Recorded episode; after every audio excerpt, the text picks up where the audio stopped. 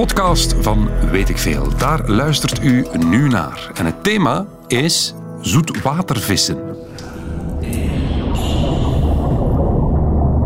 Weet ik veel met Kopen. Goedemiddag. We zitten onder water vandaag. Want het gaat over zoetwatervissen.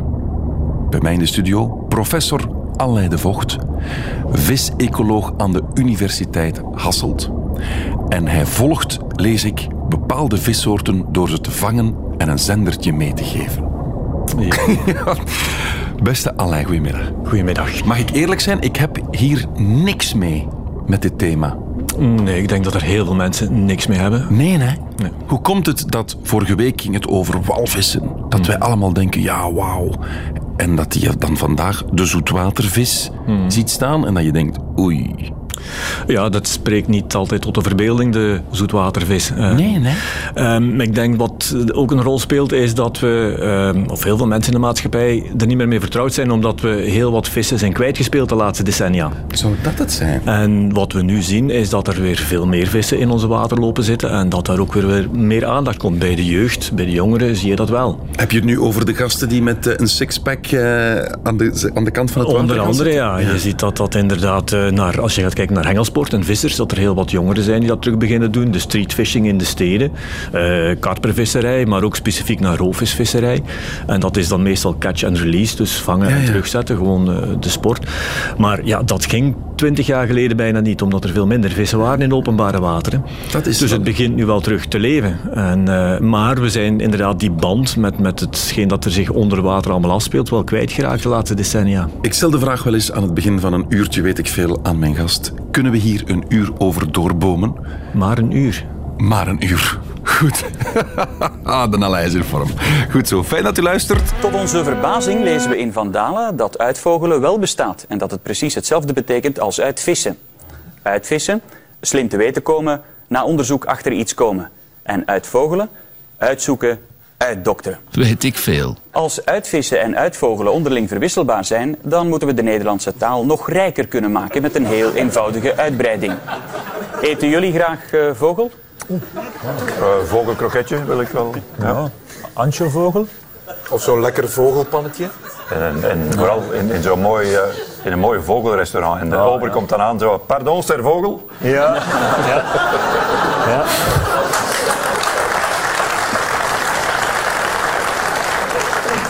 Kopen jullie dat aan zo'n eh, zo'n vogelkraam bij zo'n eh, vogelwijf? Of bij zo'n vogelboer? Of, eh, of in een vogelmijn? Of, of gaan jullie zelf uitvogelen? Zelf vogel. Ja? Ja, Alle excuses zijn goed om alles kan beter nog eens van onder het stof te halen. Want het gaat, en weet ik veel, over vissen vandaag. Bij mij in de studio vis-ecoloog, professor Alain de Vocht, verbonden aan de Universiteit Hasselt. Ja, beste Alain, we zijn begonnen met eigenlijk goed nieuws. Hè?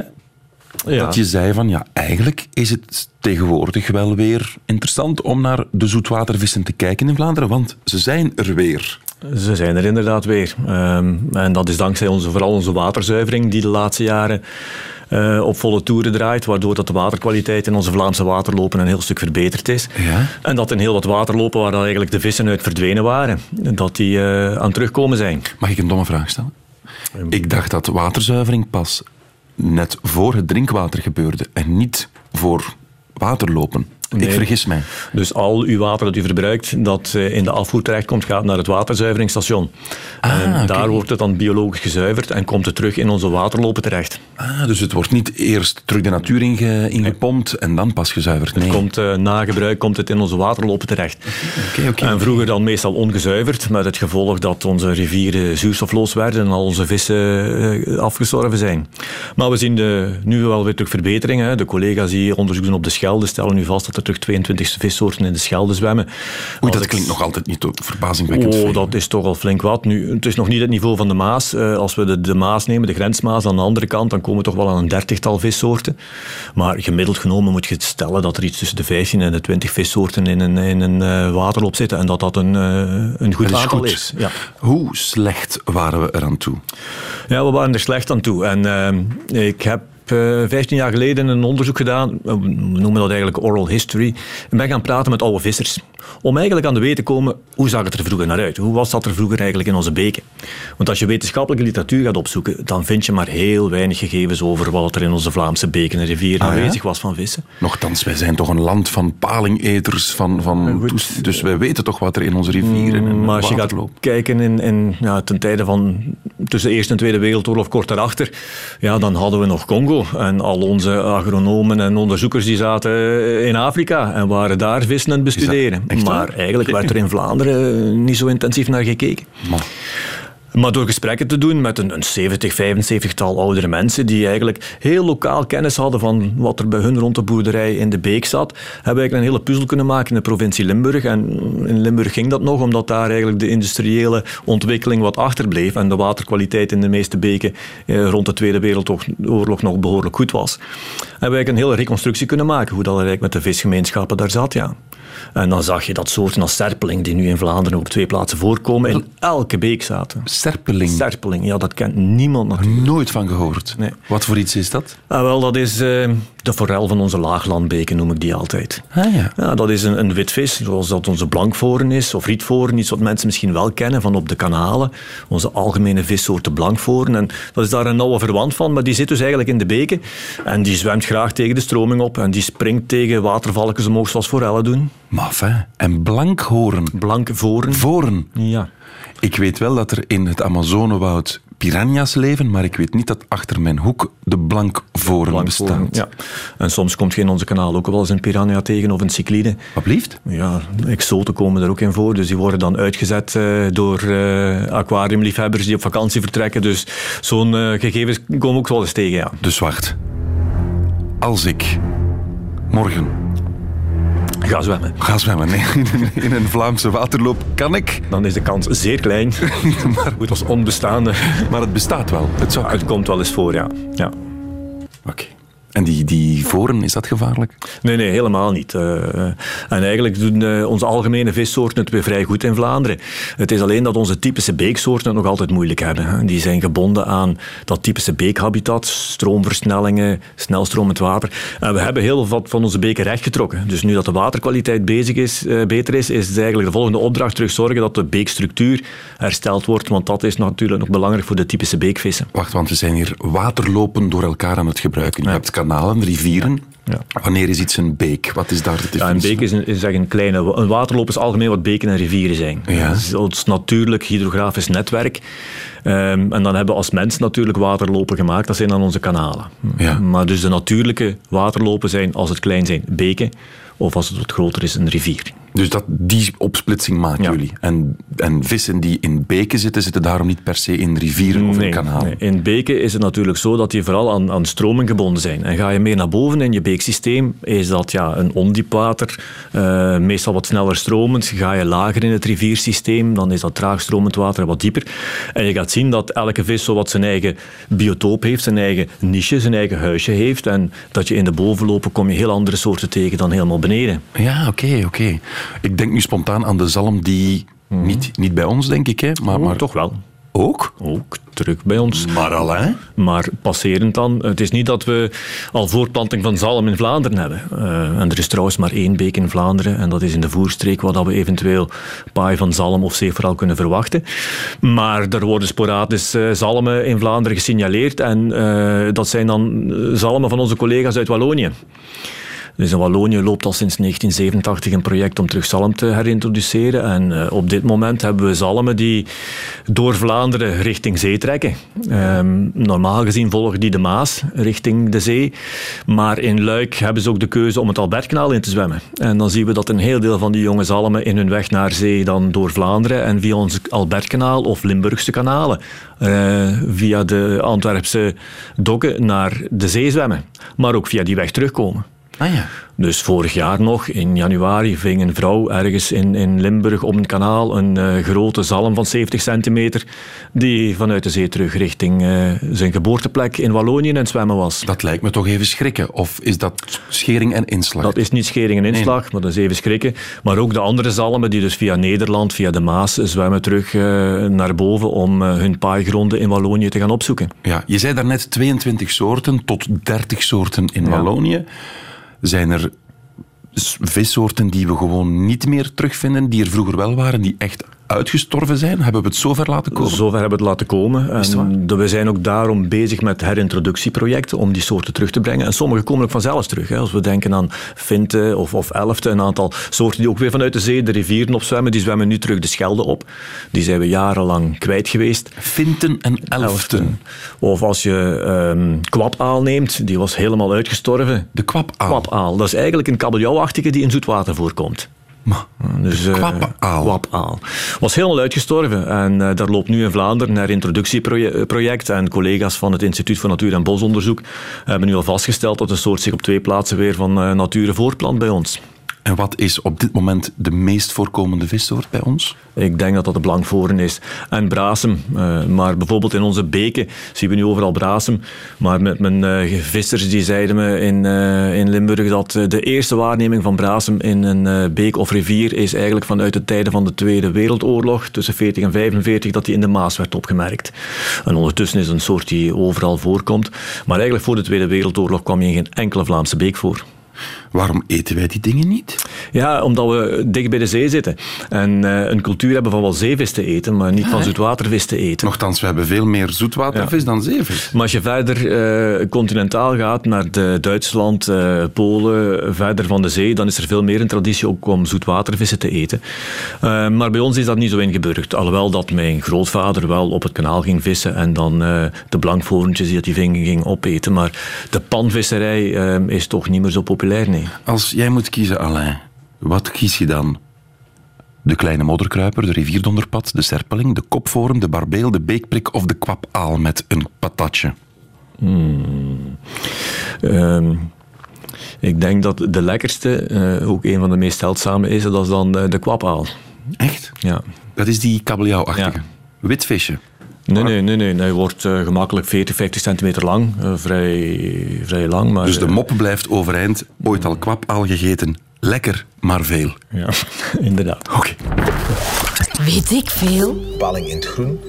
Dat is echt oer, oer, oer Vlaams. Dat werd hier echt overal gemaakt. Had al die restaurantjes, die, ja, die palinghuizen. Eh, dat is echt iets van bij ons. En dat is ook iets om fier over te zijn.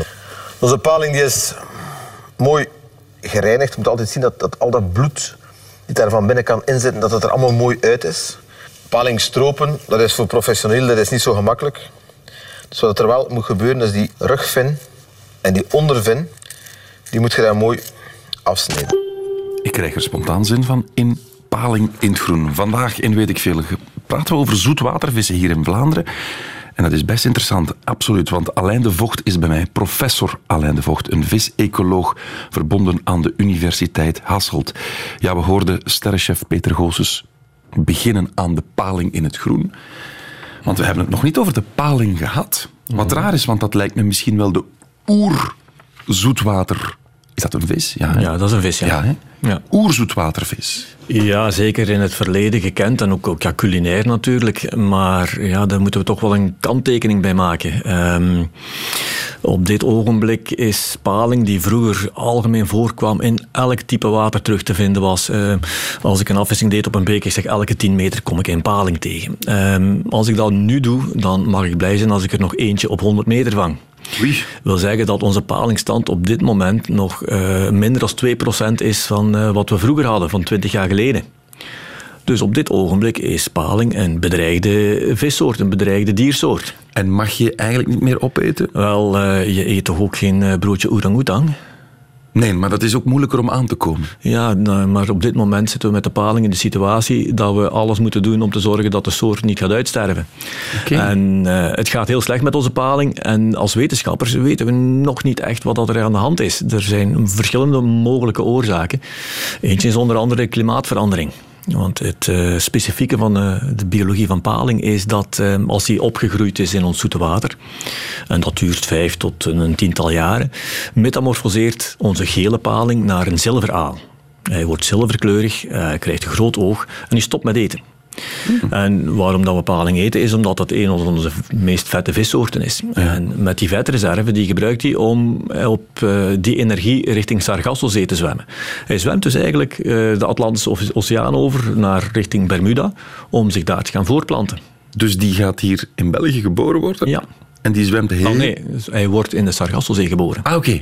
Ja. En dan komt hij naar België. En dan komt hij naar België. Hij komt met de golfstroom naar de Europese kusten, want het is dan onze Europese paling. Ja. En hij komt met de golfstroom naar hier. Maar natuurlijk, eh, het afsmelten van het ijs in Groenland zorgt dat onze zeestromingen in de Atlantische Oceaan een beetje vertragen. En dat is een van de mogelijke oorzaken waarom dat we minder uh, glasaal uh, krijgen die de, onze rivieren. En die willen enkel daar in die, in die driehoek, in die ja. Bermuda-driehoek, willen ze enkel paren? Van uh, alle palingsoorten in de wereld kennen we één paaiplaats in, uh, aan de Sargassozee, waar dat, een palingsoort paait die de oostkust van Amerika opzwemt, en dan Europa. In de Filipijnse zee is ook nog een paaiplaats waar nog een 24-tal andere palingsoorten paaien, die dan naar Australië zwemmen, naar Japan zwemmen. Maar wacht, want ik dacht dat we over zoetwatervissen bezig waren, ja. maar die gaan paren in zoutwater. Sommige van onze zoetwatervissen die zijn zowel zoetwatervis als zeewatervis. Hè. Denk aan de zalm, ja. die het omgekeerde doet, die wel in de rivier geboren wordt en die in het zoetwater opgroeit, maar dan naar de zee zwemt, die daar een jaar of drie, vier in de Atlantische Oceaan blijft rondzwemmen en dan als Atlantische zalm terug de rivieren opzwemt om te gaan, uh, gaan paaien. Hoe, hoe zit dat dan in elkaar, dat een vis zo beiden kan zijn? Ja, dat uh, vergt wel enige aanpassingen, omdat je natuurlijk van zoetwater naar zoutwater de osmotische druk volledig verandert. Ja? Um, onze cellen hebben een bepaalde ionenconcentratie. In het zoete water is die concentratie in de cel hoger als in het water. In de zee is dat omgekeerd. En uh, als je in het zeewater terechtkomt, dan wordt je bij wijze van spreken gepekeld. En dan wordt het water uit de vis getrokken. Dus ze moeten allerlei mechanismen hebben om te zorgen dat hun waterbalans in orde blijft. En ja, de meeste zoetwatervissen kunnen dat niet. Maar paling, zalm, zeeforel of een aantal andere soorten uh, hebben daar wel uh, de chloridecellen voor om inderdaad te zorgen dat ze zowel in zee als uh, in zoetwater kunnen overleven. We leren bij. Ik had nog iets gehoord over de paling, dat het niet zo interessant was om, om die te eten, omdat het net zo'n vette vis is en mm. omdat verontreiniging vooral in dat vet zit. Klopt dat of niet? Nou, het vet van de vis is gezond, omdat er dan omega-3, omega-6 ja, vetzuren in zitten. Maar een van de problemen is dat heel wat verontreinigende stoffen, zoals dioxines, PCB's, zware metalen, zich vooral in dat vetweefsel opstapelen.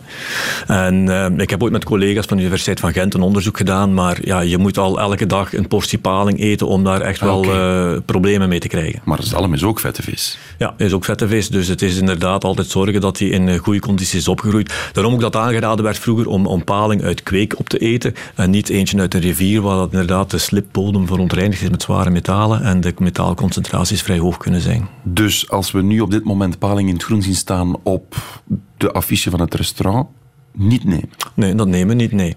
Zoals ik daarnet zei, je eet ook geen broodje orang-oetang. Albertijn heeft het twee jaar geleden, denk ik al, alle paling al uit de winkelrekken verwijderd, omdat het een bedreigde vissoort is. Ja, Europa wordt, heeft een... wordt dat niet gekweekt dan of zo? Ja, maar de kweek is zo dat uh, de voorplanting, um, men is in, in Nederland nu erin geslaagd om inderdaad paling uh, eitjes te bevruchten. Alleen slagen ze er nog niet in om de jonge palingen verder op te kweken. Want wat nu in de, in de paling in kweek aangeboden wordt, zijn eigenlijk glas aaltjes die aan de Europese kusten toekomen, die afgevangen worden en dan in gevangenschap opgekweekt. Ja. Maar uh, het artificieel kweken van de paling, um, de Japanners staan er al wat verder in met hun palingsoorten. Voor onze Europese paling is daar onderzoek lopende en slagen ze erin om inderdaad larven te krijgen, maar het juiste voedsel te vinden in die eerste levensfase, dat is nu het belangrijke punt. Oké. Okay. Bij deze de paling. We hebben het daarnet gehad dat we in Vlaanderen eigenlijk wel goed bezig zijn. Los van dan de paling blijkbaar, die we toch niet opnieuw echt in onze wateren krijgen. Wat niet echt ons... Is dat ons probleem? Dat is, is, dat een ons, probleem eigenlijk? Dat, dat, is een probleem, maar... Waarom? Want Het, het, loopt blijkbaar wel goed met die zoetwatervissen. Waarom Ja, hebben we die paling dan nodig? Ja, die paling is één onderdeel van het geheel. En het gaat dan over biodiversiteit. Hè. Als we het, het laatste rapport over de biodiversiteit van eh, de Verenigde Naties zien, dan eh, gaan we heel wat biodiversiteit verliezen. En zeker het, het eh, aquatische systeem staat zeer onder druk. Ehm, het is door allerlei menselijke activiteiten. Het is ons landbouwgebruik, waardoor dat we vermesting hebben in rivieren. Het is verontreiniging, het is klimaatverandering, het is verdroging. Eh, we zien eh, de, de bovenloopjes van beken uitdrogen, waardoor dat, ja, een aantal vissoorten verdwijnen. En ook de, de paaiplaatsen waar de vissen zich voorplanten droog komen te vallen. Eh, ik heb onderzoek gedaan op de, de grensmaas, waar dat dan eh, waterkrachtcentrales staan. En je zegt, ja kijk, eh, blauwe energie. Ik zou niet zeggen groene, maar blauwe. Maar door de schommelingen in de waterstand zie je dan dat ja, op een moment de vis morgens een paaien is, een kuit afzet en een paar uur later ligt de paaiplaats droog uit te drogen in de zon. Dus er zijn inderdaad wel wat conflicten in, in het Ja. gebruik van ons riviersysteem en de biodiversiteit die erin zit. Zit hier een verontruste professor? Nee, we zijn daarvan bewust en, en daar wordt over gesproken. En in milieueffectrapporten zoeken we naar oplossingen. Dus op zich eh, ben ik daar niet zo in, in verontrust. Het is alleen als we zeg de, de visgemeenschap willen krijgen die we 50 jaar geleden hebben, ja, dan, dan moeten we toch nog wel wat inspanningen doen ook om structuren van beken te veranderen, om die terug te laten hermeanderen. Ehm, want dat is nog het grote probleem dat onze typische beekvissen en de zeldzame soorten het toch nog altijd wel moeilijk hebben. Toch, nochtans ik lees. Met stip op één qua herstel als biotoop voor vissen staat de witte neten. Inderdaad. Wat is er zo bijzonder aan de witte neten? Waar ligt die trouwens? De Witte Neder ligt in Dessel. Ja. En het is denk ik in Vlaanderen het eerste wat grotere hermeanderingsproject dat we uitgevoerd hebben. En eh, wat we nu al 13 jaar moni- monitoren. Hermeanderen, dan denk ik aan bochten creëren. Terug in bochten leggen, ja. We hebben vroeger heel wat beken recht getrokken om dat water sneller naar de zee te krijgen. Ehm, vanuit waterbeheer weten we nu dat dat juist zorgt voor overstromingen stroomafwaarts. En er zijn heel wat ecosysteemdiensten aangebonden aan een meanderende beek. En ecosysteemdiensten zijn diensten die eigenlijk voor ons als mens gunstig zijn. Dus als die beek wat langer is, stroomt dat water wat trager af. En dan heb je stroomafwaarts, in dit geval voor een, een stad als Herentals, minder overstromingen. Ook je waterzuivering is beter. Er wordt meer sediment vastgehouden, dus we moeten de haven van Antwerpen en de Schelde minder gaan uitbaggeren. Dus er zijn economische voordelen aan. Maar ook voor de vissen, voor de biodiversiteit zijn er voordelen aan. Dat de typische beekvissen, eh, zoals onze rivierdonderpad en kleine modderkruiper, het daar goed doen. De waterkwaliteit van de witte neten is weer zoals in 1877. Klopt dat? Nee, dat klopt niet. Nee, we zitten nog altijd met te veel stikstof en fosfor in dat water.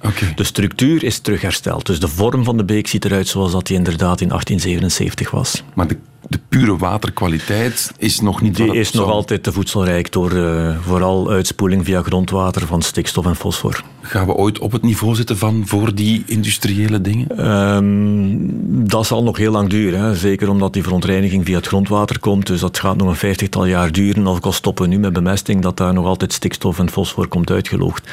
Ehm, of dat we dat gaan halen, dat betwijfel ik. Hè. Maar eh, we gaan wel een stuk die goede weg terug op. En eh, het herstel zoals het vroeger was, helemaal bereiken, zal moeilijk zijn. Maar we kunnen het toch altijd weer een heel stuk beter maken. De Schelde is lang geweest, vooral hier in het zoetwatergetijdengebied. Maar sinds een aantal jaren is de situatie enorm verbeterd. En vangen we hier ongeveer 30 tot 40 soorten. Maar het blijft een fragiel systeem. Dus er mag eigenlijk niet veel gebeuren of de vissen gaan weg. De steur is verdwenen, de steur is nog niet terug. Eh, De zalm is verdwenen, de zalm is nog niet terug. Maar de meivis is terug. En dat was een zeer gevoelige soort. Het gaat over zoetwatervissen vandaag. Dan denk je van, ja jongens, ga je daar een uur over praten? Maar eigenlijk is dat bijzonder interessant. Professor Alain de Vocht hier in de studio, vis-ecoloog, verbonden aan de Universiteit Hasselt. En er komen wel wat vragen binnen ook. Bijvoorbeeld luisteraar Tom. Kan ik een verkeerde vis eten? Namelijk giftig. Ik ben tien jaar met mijn zoon gaan kamperen. Hij viste graag. We aten alles op als het groter als mijn hand was. Is dat oké? Ja, op zich zijn al onze zoetwatervissen wel eetbaar. Eh, het is niet dat ze allemaal even makkelijk eetbaar zijn naar eh, graten toe. Dus je ziet bij mensen wel wat voorkeuren eh, optreden. En dan brengt ons dat ook wel terug bij onze paling. Met de paling moet je inderdaad voorzichtig zijn met het bloed van de paling. Het bloed van de paling is, heeft een hemolytisch effect. Dus zeker als je dat in je ogen krijgt. Wat is een hemolytisch effect? Ja, dat het, het, het bloed kan doen oplossen. eigenlijk. Dus dat het op je rode bloedlichamen een negatief effect heeft. Dus ehm, met bloed van paling even voorzichtig zijn. Daarom ook dat eh, de kok daar straks zegt, zo mooi laten leegbloeden. Alright. Dat, Dat, wist ik eh, niet, dat paling eigenlijk ja. een beetje giftig is. ja, Oké. het bloed van paling. Rudy de Kerpel stuurt een sms. Zitten er ook microplastics in ons zoetwater? Het grote probleem van de oceanen, is dat ook in onze beken van Ja. toepassing? Die plastics in de oceanen die komen heel veel door onze beken en rivieren eh, daar terecht. Ehm, daar zitten microplastics, maar vooral nog macroplastics in onze rivieren. Eh, zeker bij een hoog water en, eh, moet je maar eens... eh, Dan bedoel je gewoon de plastic de zakken. grote plastic zakken, maar dus inderdaad ook die zitten daar in, in afbraak en op de bodem van onze rivieren komen inderdaad ook microplastics tegen. Ja. Oké, bij deze twee vragen van de luisteraars. Alain, jij bent dus een man van de wetenschap. Dan denk ik, hoe weet je dat? Je kan, wat je daarnet tijdens de plaat tegen me zei, een vogel zie je vliegen, je kan gaan vogels spotten. Maar die vissen, ja, die zie, je ook, die zie je niet. Hoe gaan jullie te werk? Ja. Wat is de wetenschap achter het goede nieuws of het slechte nieuws over onze waterloper in Vlaanderen? Ja, het is inderdaad met eh, vissen en hetgeen zich onder de waterspiegel afspeelt niet zo evident om daar eh, eh, zicht op te krijgen. Dus dan is de vraag van hoe gaan we dat uitvissen? En ja, we doen dat met een aantal onderzoeksmethodes en iets wat heel veel gebruikt wordt is bijvoorbeeld elektrisch vissen. Met een elektrovisapparaat worden vissen verdoofd eh, en dan eh, opgeschept, zodat we ze kunnen determineren, kunnen meten. Electrocutie. Ja, nee, wel, het is even een, een verdovend effect. eh, zo, we gaan niet tot de elektrocutie, want dan eh, kunnen we hem niet meer levend terugzetten. Maar dat is een manier om, om vissen eigenlijk eh, te vangen en nadien terug, eh, terug te zetten. Dus wacht, je gaat met een batterij aan Ja, het, het is- water in, of hoe gaat dat Ja, dan? Het is dus niet eh, voor de leek om dat te doen. Het zijn specifieke, goedgekeurde apparaten en mensen die een opleiding hebben gehad. En het kan alleen gebruikt worden voor wetenschappelijke doeleinden natuurlijk. Maar eh, dat is een manier die wetenschappers gebruiken om inzicht te krijgen in wat dat er eh, in, in de beek of in de rivier aanwezig is. Maar je stopt dus een soort, of, of je, je- je, stuurt een elektrische lading Ja. door een bepaald stuk rivier. Ja, we gaan een, een wisselstroom gelijk richten, dat we een positieve en een negatieve pool hebben. En we creëren dus een elektrisch veld in dat water, waardoor dat de vis die erin zit gepolariseerd wordt en eigenlijk doen naar de anode wordt aangetrokken. En dan zijn er mensen die dat langs mee staan, die dan met het schepnet de vissen daaruit scheppen en in een kuip zetten, waar dat de vis weer bekomt. Oké. Ja. En die ga je dan tellen? Of wat Die ga je worden dan? Worden eventueel- gechipt? Hoe gaat dat? Dat kan allemaal, ofwel worden ze gewoon geteld en gemeten. Ehm, maar als we bijvoorbeeld het zenderonderzoek doen, dan eh, worden ze gechipt. En dan, een chip is een passieve zender, die moet dan geactiveerd worden als je over een antenne zwemt. Eh, collega's van eh, het Instituut voor Natuur- en Bosonderzoek hebben nu een groot netwerk met een akoestisch systeem uitgebouwd om de trek van paling naar de zee te kunnen volgen. En wij gebruiken vooral radiozenders. Die stoppen we dan via een operatie in de vis, in de buikholte. En die zender zendt op een bepaalde frequentie een signaal uit, wat we dan met onze ontvanger en antenne opvangen. Moet ik mij dit erbij voorstellen? De radar van in een onder, onderzeer? Is, het- is het echt zoiets? Nee, het is een radiosignaal wat op beperkte afstand eh, waarneembaar is. Dus dan moeten we toch nog wel aan de kant van het water gaan staan en eh, proberen uit te vinden waar onze vis zich ophoudt.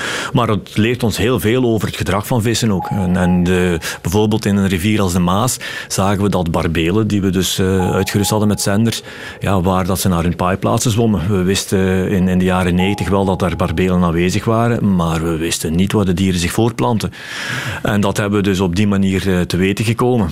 En eh, ook wat het invloed is van bijvoorbeeld eh, de werking van de hydroelektriciteitscentrales. Dan zie je inderdaad dat ja, bepaalde vissen in bepaalde delen van de Maas zich niet meer kunnen handhaven omdat het te ondiep wordt. En dat ze dan reageren en, en verhuizen in functie van de afvoer die door de centrale geloosd wordt. Ja. Dus dat zijn allerlei onderzoeksmethodes die we kunnen toepassen om dan toch iets meer te weten te komen wat er zich onder water afspeelt. En hebben jullie ergens een soort kaart waar dat, waar dat dan in, in beeld gebracht wordt? Van daar zit nu een grote concentratie. Dit, die, die, die school zwemt zo. Nee, dat, dat Nee, kunnen nee, we niet dat doen. niet. We moeten het een beetje manueel doen. Ehm, onze onderzoekers die met eh, vogels en met zoogdieren werken, die kunnen GPS-zenders Ja, meegeven. voilà, maar dat werkt gelukkig eh, spijtig genoeg niet onder water. Dus eh, nee, dat, eh, wij moeten het nog manueel doen. Oké, oké, oké, oké. Ehm, Wat is jouw vakgebied? Waar, wat ben je op dit moment aan het onderzoeken? Well, op dit moment zijn we verschillende projecten bezig. Hè. Ehm, eentje is ook uh, proberen invasieve soorten uh, onder controle te krijgen. Maar we doen heel veel effectmonitoring. Ik vertrek dus uh, volgende week met twee studenten van de Hogeschool PXL in het kader van het PXL Honors Program naar Zweden. Waar dat we rivierdonderpadden, kleine modderkruipers in, in de oevers van het grote Vetterenmeer gaan onderzoeken. En vooral het effect van een lozing van wat men noemt milky water, van een vertroebeling om dat meer op deze twee soorten die opgenomen zijn in onze Europese habitat habitatrichtlijn. Wat zijn wij daarmee? Uh, wij zijn daar nu niks mee, maar uh, in Zweden zijn ze daar wel iets mee. Ja. Uh, dus jij wordt ja. eigenlijk uitgestuurd? Ja, dus ik doe dat nu in ehm, samenwerking met een bedrijf en we willen zien van ja, wat is daar de impact van voor eh, deze soorten in Zweden. Of we zijn bezig met onderzoek in, eh, in, in de Witte Neten, in de Grensmaas, ehm, ook in Ethiopië, op, op Lake Tana, waar dat we dit, dit onderzoek doen. Vertel, Ethiopië? Ja, in Ethiopië is een heel groot meer, Lake Tana, groter als eender welke provincie in Vlaanderen, waar dat een uh, vijftiental Labeobarbe-soorten in zitten die eigenlijk de laatste 10.000 jaar uit één soort zijn ontstaan. Wat, kan ik dat kennen? Dat is eigenlijk een, een vis die eigenlijk heel fel trekt op onze barbeel. Ah, ja. Eigenlijk een cyprinide, iets wat hier ook wel voorkomt. Ik weet nog altijd niet waar je het nee, nee, nee, nee, het is dat. Ja. Sorry daarvoor. We noemen dat een vis dus. Een vis dus, ja. ja, okay. Nu, terwijl als je Afrika zegt, dan denk je vaak aan cycliden. Maar dat is vooral in het zuidelijk halfrond. Hier is het nog een, een meer Europees uh, verwante soort. Een, een witvissoort die eigenlijk verwant is aan onze vogels. En wat is dan de problematiek in Ethiopië? De problematiek is dat uh, de, soort het heel slecht, de soorten het heel slecht doen en dat we ook niet goed weten wat de reden daarvan is. Maar van de meeste van die soorten weten we gewoon nog niet waar ze zich voortplanten. De helft van de soorten zwemmen de rivieren op die in het meer uitkomen en we zijn nu de paaiplaatsen aan het zoeken om die te kunnen beschermen. We volgen dan ook de jonge visjes op hun weg terug vanuit het riviersysteem naar het meer. Maar wat we zien is dat inderdaad in uh, het droge periode het, uh, de rivieren drooggepompt worden om velden te irrigeren. Ja. En dat natuurlijk een heel nefaste invloed op die populatie. En dat de vissers die ervan afhankelijk zijn in het meer natuurlijk veel minder vis vangen. Dus we proberen de soorten uh, beter te kennen, zodat we ze beter kunnen beschermen. Ga je dan vooral met botten met laarzen on, op, op, op dat meer of ga je echt duiken? Nee, uh, we doen het daar ook weer met telemetrie. Dus ja. we proberen de vissen te vangen in de monding van de rivieren als ze die opzwemmen of in de oevers van uh, het meer. En dan geven ze een radiozendertje mee en dan hopen dat ze ons ja. aantonen waar dat de paaiplaatsen zijn. En vandaar kunnen we dan het visbroed weer beginnen opvolgen. Dus jij gaat en, niet echt duiken? Nee, dat doe je niet? Ook in Lake Tana zou het weinig zin hebben omdat het zo troebel is. Maar het, het gebeurt dus door collega's die wel uh, observaties doen, ook met camera's. Uh, ofwel uh, door visuele waarnemingen te doen. Als duikend kan je inderdaad ook wel gegevens verzamelen.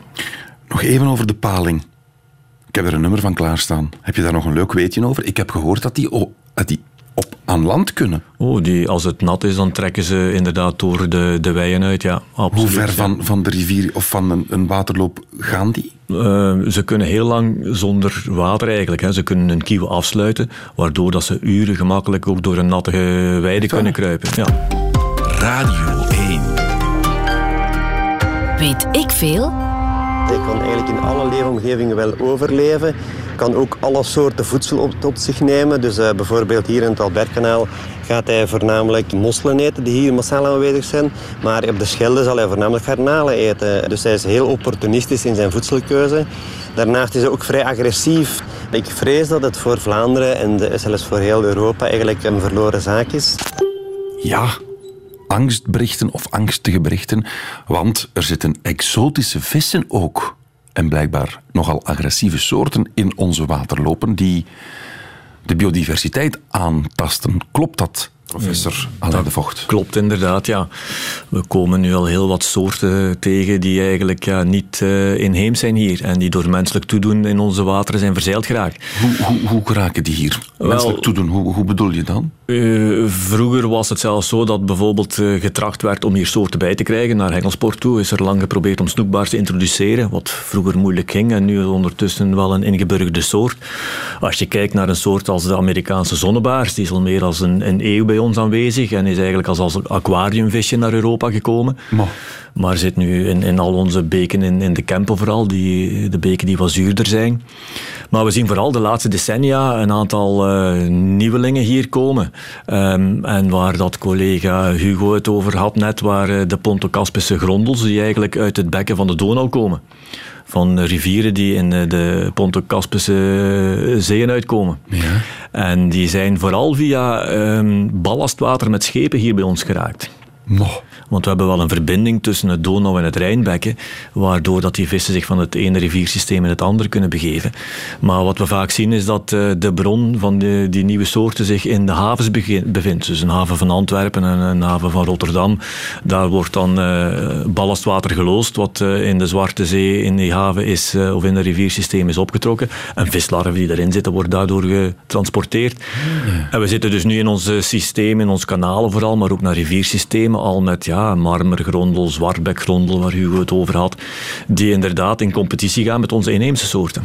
En die verkloten het hier. Ja, en eh, zoals Hugo zegt, ze zijn vrij agressief. We hebben bij ons in het laboratorium experimenten gedaan in competitie tussen onze blankvoren, wat een algemene soort is op het kanaal, en die zwartbekgrondel. En dan zie je dat onze blankvoren aan het kortste eind trekt. Hoe bedoel je? Die eten, die, eten die, die worden gewoon opgegeten. Nee, ze zijn in competitie voor hetzelfde voedsel. Ah ja. En ehm, dat is als ik hier in de studio een eh boterhammetje zet, degene die het is, die heeft dat. En onze zwaarbekgrondel, die is een stukje sneller en agressiever.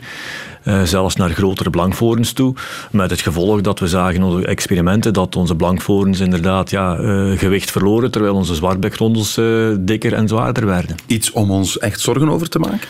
Ja, het is toch wel een ernstige bedreiging. En, en voedselcompetitie is eentje, maar bijvoorbeeld met de blauwbandgrondel, die is drager van een eencellige parasiet. En dat is dan weer gevaarlijk voor eh, ziekteverspreiding. Zelf is de blauwbandgrondel daar bestand tegen, maar onze vetjes, onze grondels, onze zalmachtige eh, forellen, eh, die zijn er wel gevoelig voor. Die organen worden aangetast en sterven daardoor. Ja. Kunnen we die niet gewoon verwijderen? Of is dat een heel domme vraag? Dat kun je proberen, maar dat is eh, soms dweilen met een open kraan. En het is zo dat je dan moet proberen die voortplanting onder controle te krijgen. En dat is iets wat we ook in het laboratorium op werken. Voor het moment met kikkers. We werken op een Amerikaanse kikker, de Amerikaanse stierkikker. Ja. Waar mijn collega Sarah de Cou erin geslaagd is om daar nu triploïde, steriele nakomelingen van te maken. Wat we nu gaan uittesten om op die manier proberen die populaties onder controle te krijgen. Wat, En- die nakomelingen, dat, dat zijn onvruchtbare die nakomelingen? zijn onvruchtbaar, ja. Ah, ja. En omdat je nooit de laatste vruchtbare kunt verwijderen in het systeem, kan je met soorten waar dat er toch wat mannelijke voortplantingsdrift is en dominantie, proberen daar steriele mannetjes in de plaats te zetten. En op die manier eh, ze te laten meewerken om eigenlijk de populatie eh, te laten dalen. Oké. Nu, hm, het, het is net te weinig tijd voor een plaat. Dus laat ons nog eens even... Als we nu een top 5 moeten maken van de rijkste plekken in Vlaanderen, mensen die vanmiddag nog een wandeling willen doen, wat is zo een top 5 voor de leukste plekken om onze inheemse zoetwatervis te gaan bewonderen? Het is dat je ze moeilijk gaat zien, maar een van onze toprivieren en een van mijn lievelingsplekken is de Berwijn. De Berwijn. De Berwijn in Moelingen, in de Voerstreek. Oké. Is een van onze prachtige beken waarin dat we vissoorten hebben zitten die we nergens anders in Vlaanderen nog tegenkomen. En dan spreken we over gestippelde alvers en elritsen. Maar jongens, ik leer hier dingen bij vanmiddag. Gestreepte? Gestippelde alver en elrit. Maar ook de grensmaas. Hè. Dus als je langs de, de Maas wil gaan wandelen. Maar nu ook, als je ziet, de Schelden is ook terug in het opleven. Hè. Dat, eh, Maar het is waar wat je zegt, je gaat die vissen niet zien. Nee, dat is zo. niet zien. We zijn de aflevering begonnen met de vraag: is dat nu wel interessant? Maar dan stop je de volgende keer bij een hengelaar en vraag je eens, wat heb je hier gevangen? En heb je nog iets, kan ik eens iets zien? Dan Ja. De witte neten hebben we al gehad. Is, is Ja, het- de rijkste?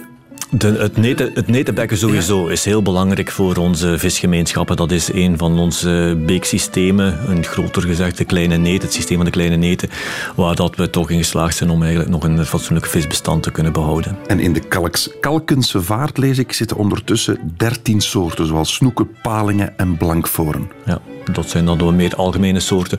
Maar zeker denk ik, als je hogerop in, in de, de Kempische beken gaat, ja, dat zijn nog de pareltjes, ja. De zwarte beek, De Zwarte Beek, ja, waar we nog een hele mo- mooie populatie aan beekprik hebben. beekprik. Prik, ja. De grootste populatie beekprik in Vlaanderen. En de grote neten, Ja. veel vervuiling van tessenderlochemie. Niet meer. Niet meer. Niet meer. Dat Hebben we rechtgetrokken. Dat hebben we ook opgelost, ja. Fantastisch. Dus het, wacht, ik moet ik even naar de quiz. Voilà, want Ja. beste professor Alain, je weet het of je weet het niet, maar ik moet elke keer aan het einde van de aflevering een examen doen. Ja. Wees niet te streng, want er zijn heel veel namen gepasseerd die ik eigenlijk al vergeten ben. Maar bon, we doen ons best. Ja. Voilà. ja. Vraag 1. Hoe zwemt een serpeling? Wat is er typisch aan het zwemgedrag van serpeling? Het is Serpeling, ja, dat was een naam die gevallen is. Ehm oh. Ik vrees dat... Nee, Ik nee. had hem de forel van de Laaglandbeken genoemd. Juist. Dat hij inderdaad tegen de watervalkjes omhoog sprong. Juist. Ja. 0 op 1. Waarom hermeanderen we rivieren en beken? Mooi verhaal. Omdat ehm, het water trager gaat stromen. Denk ik. Omdat dat goed is voor iets. En dan heb, moet je minder baggeren in de Schelde, ergens op het einde. Dat ook al. En omdat we inderdaad meer habitats of verschillende leefplekjes voor vissen krijgen in ons systeem. Voilà. Ja, dat, eh, goedkeuren kunnen we dat niet echt doen. nee. Ja, goed. Ja, een half. Hoe groot wordt de kwapaal? De kwapaal wordt 70 centimeter. Ja, dan hebben we al een hele flinke. Ja? Is het niet waar? Ja, nee, maar goed, we berekenen het goed. Oké. En hoeveel soorten paling zijn er? Veel.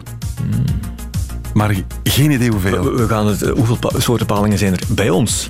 Ja, vriend, ik weet het niet. Eén. Oh, één. Ja. Pijnlijk. Nog één laatste, nog één laatste. Noem twee soorten vissen die zowel in zoet als in zout water kunnen overleven. Een zalm en een paling. Fantastisch. Alsjeblieft, voilà. We eindigen op een vrolijke noot met de juiste antwoord. Mag ik u een fijn weekend wensen? Dankjewel, professor Alain de Vocht. Radio 1. Weet ik veel? Dit is het einde van deze podcast van Weet ik Veel. Weet ik Veel is trouwens een programma van Radio 1. Op radio1.be vindt u nog veel meer.